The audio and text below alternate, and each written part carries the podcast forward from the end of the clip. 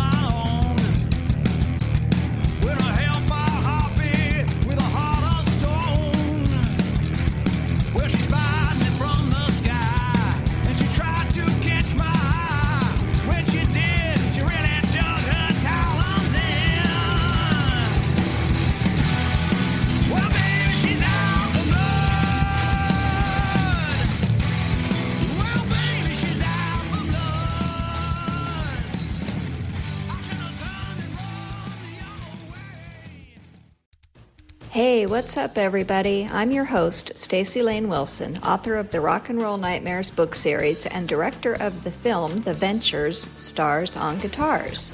You are listening to the Rock and Roll Nightmares podcast for people who love music from the 60s, 70s, and 80s. And now, on to the show.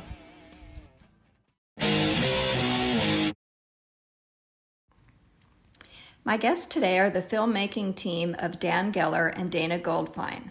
They're the directors of an in depth documentary called Hallelujah Leonard Cohen, A Journey, a Song.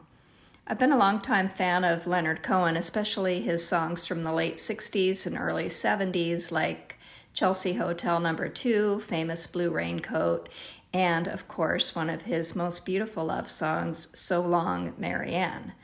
Uh, there was a documentary about that song called Words of Love that I watched and enjoyed, but I wasn't completely satisfied. That's not the case with Hallelujah, A Journey as Song. It really goes in depth and answers the questions I didn't even know I had. So, welcome to the show, Dan and Dayna. What brought you to this project? Uh, it's such a massive undertaking, and what made you want to do it? I have to say, we were blessed with the gift of not knowing it was going to be as massive an undertaking. it's best not to really know when you put your foot into a project. That's true with all our films, actually. It's true. It's true. I think if we had known even one aspect of how hard it would have been to clear the rights to that song, we might not have done it. Um, but but the initial seed came from a, a dinner table conversation that we had eight years ago, um, where the film writer and critic David Thomson just tossed out this notion and asked this question. You know, do you think it's possible to do an entire documentary about a song? And we weren't initially convinced. Um, the idea seemed kind of odd, but within about, I don't know, 10 minutes, uh, this image of Leonard Cohen singing Hallelujah at the Oakland, um, at the Paramount Theater in Oakland, California during two of his last tour, last concerts, you know, from that five year victory march tour around the world um, between 2008 and 2013 the image of Leonard Cohen getting down on his knees as he began singing Hallelujah was just this indelible, I don't know, it, it, I couldn't stop thinking of it. Um, and it certainly came flooding back as David asked that question. And I turned to Dan and I said, Dan, I think I know the song and I think I know the artist. We, we could do Hallelujah and we could do Leonard Cohen.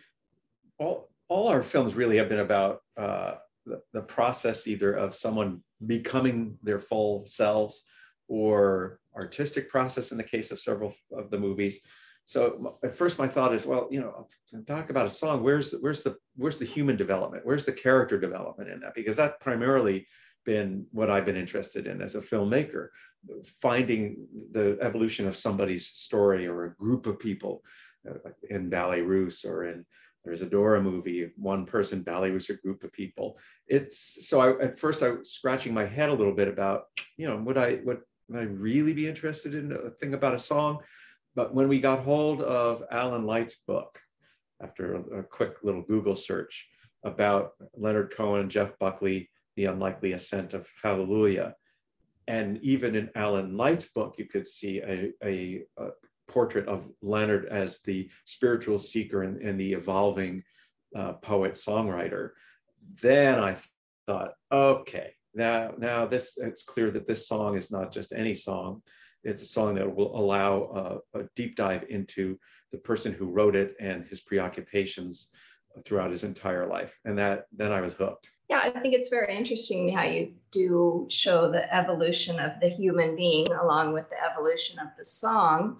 Um, I've been a fan of his for years, and um, Hallelujah is not really my favorite song of his. I love some of his earlier stuff like Suzanne or Chelsea Hotel Number Two. So it's really interesting that you chose that song, and so many other people have glommed onto it, like John Cale and, like you said, Jeff Buckley, even Bob Dylan, who doesn't really do covers that much. Um, what do you? What does that song mean to you each personally?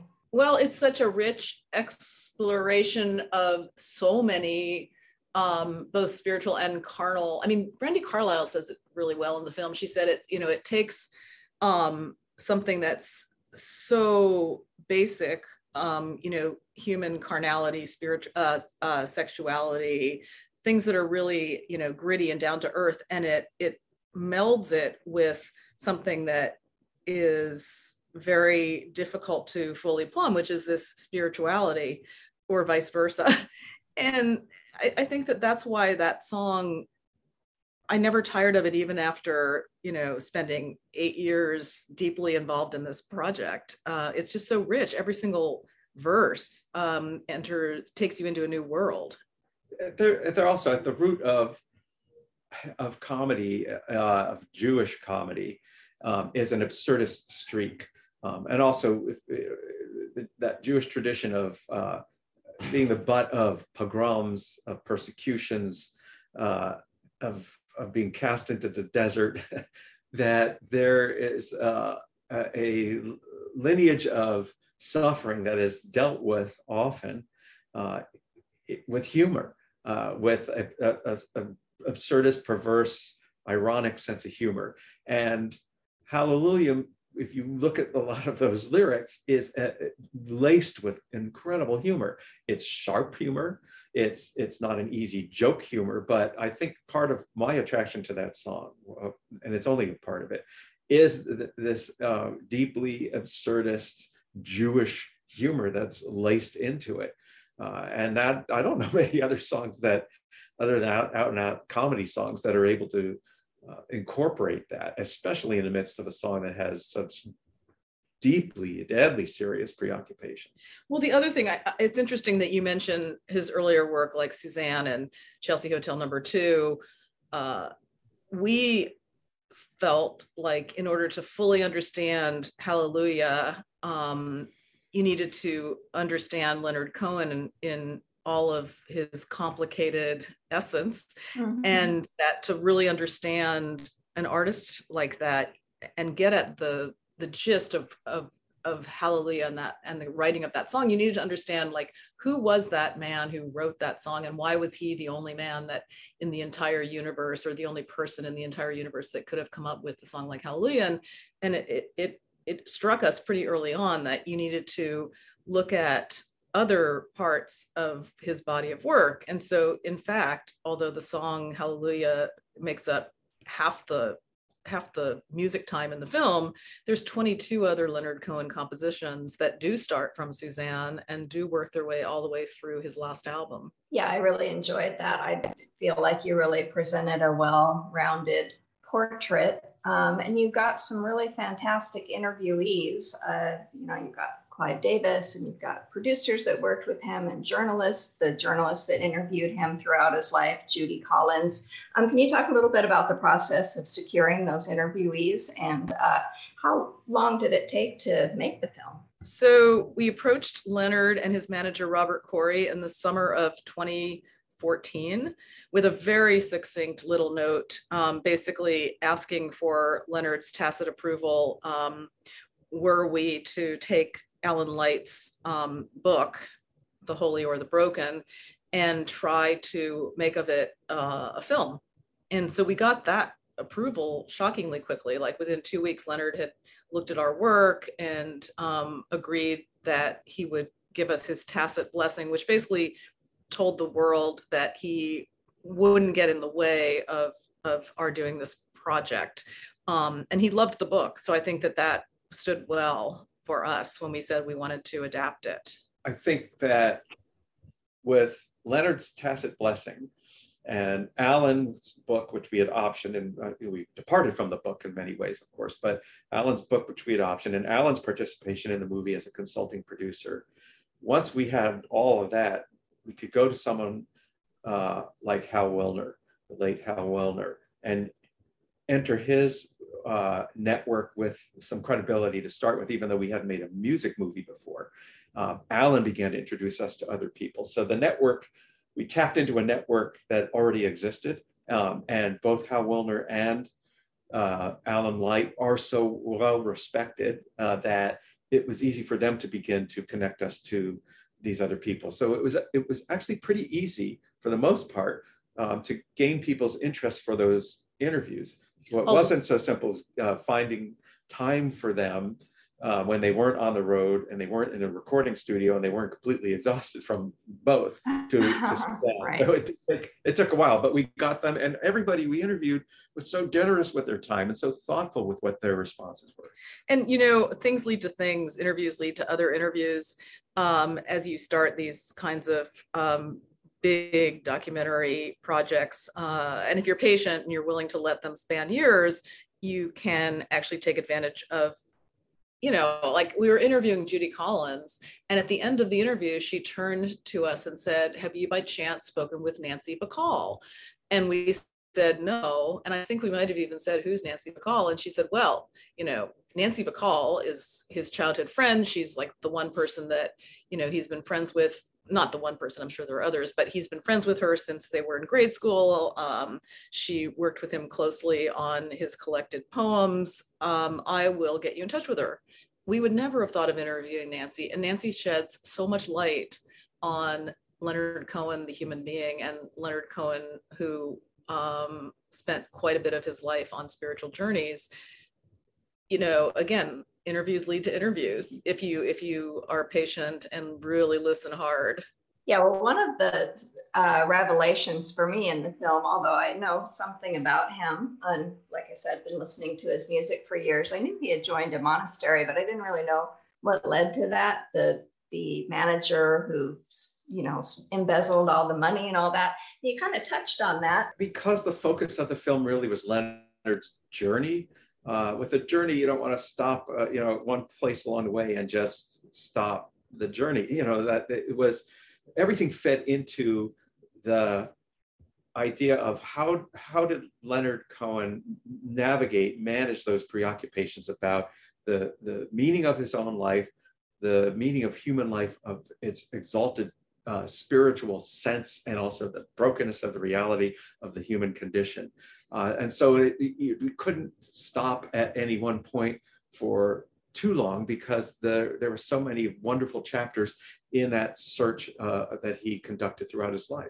also just to correct correct one um, possible misconception so leonard went to the monastery um, in 1993 not because he had lost his money but because he was really having great spiritual agony um, and he kind of says it he's like you know there's a certain point um, in in my concert uh, tour where I just was like, this isn't working anymore. I, I think I might leave show business behind. And his way of leaving it behind then was to pack a small bag and drive up a few thousand feet um, to this monastery above Los Angeles. And I don't think he knew when he pulled into the parking lot at that monastery sometime in 1993 that he was going to spend, you know, the next five years there. Um, but he did. And it wasn't actually until he came down from uh, Mount Baldy and had actually been down for a couple of years that he discovered that his manager had stolen all of his money. That, but he came back bigger and better than ever, which is great. So I love that. Uh, also within film, Hallelujah is a hymn like Amazing Grace, which is a song that's hundreds of years old that we all still know, whether we're religious or not. It's in the zeitgeist. Um, do you feel like Hallelujah will have that same everlasting life? It sure seems headed in that direction. And in fact, we were with some people the other day and a, uh, this younger woman, probably in her mid 20s, uh, was talking to me a bit about uh, the song, and she was surprised that uh, someone had written it. Uh, it wasn't that that it was. she thought it was a song that had been around for hundreds of years, and one would never know who the author of the song was. So it's it feels like it's already headed in that direction, and I think because there's something uh, accessible to anyone from whatever background they have, uh, ethnically, spiritually, religiously, nationally. There's something that is open ended about that song and timeless about that song that it could well be one of these that hangs out there for for hundreds of years. I hope so. You know, and as we've been going, we've been touring the world now since last uh, September, the Labor Day Labor, Labor Day weekend when it premiered both in Venice and Telluride.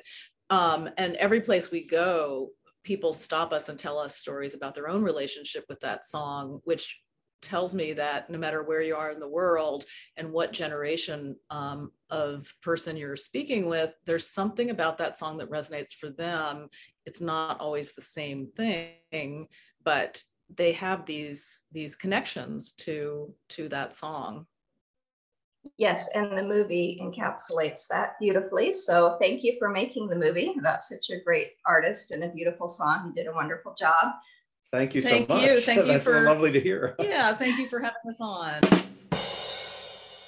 As always, I'm closing the show with a reading from the Rock and Roll Nightmares book series.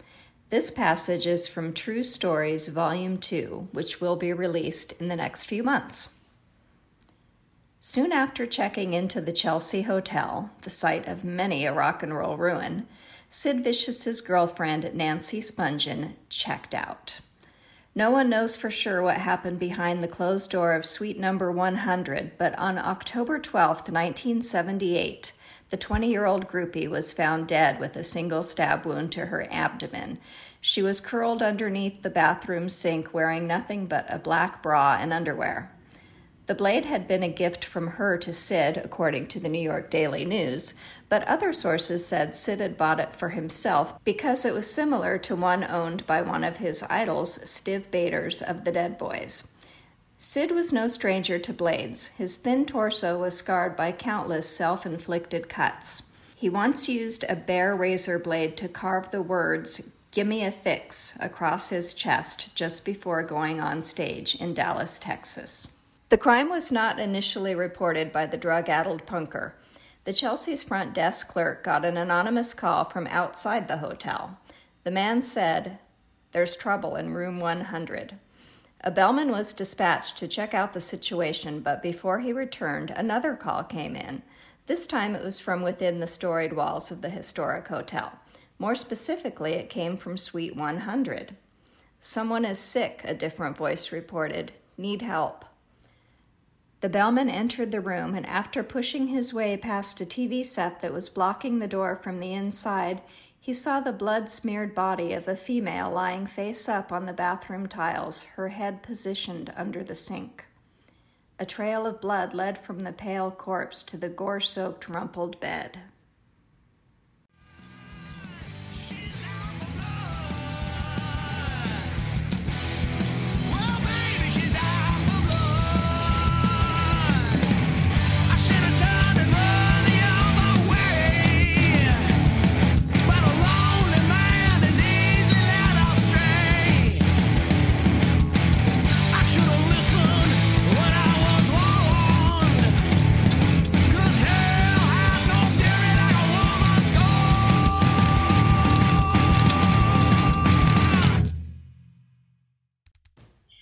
Concludes another episode of Rock and Roll Nightmares.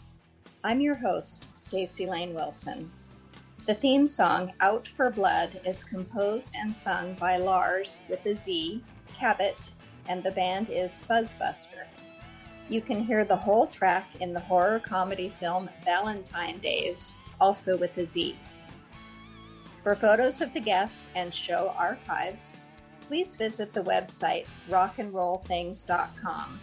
That's rock and roll with an N. You can also join the Rock and Roll Nightmares Facebook group or follow us on Instagram at Rock and Roll Nightmares Books. That's B O O K S. This is an indie podcast, so your subscriptions and ratings are really important. Thank you for joining me, and until next time.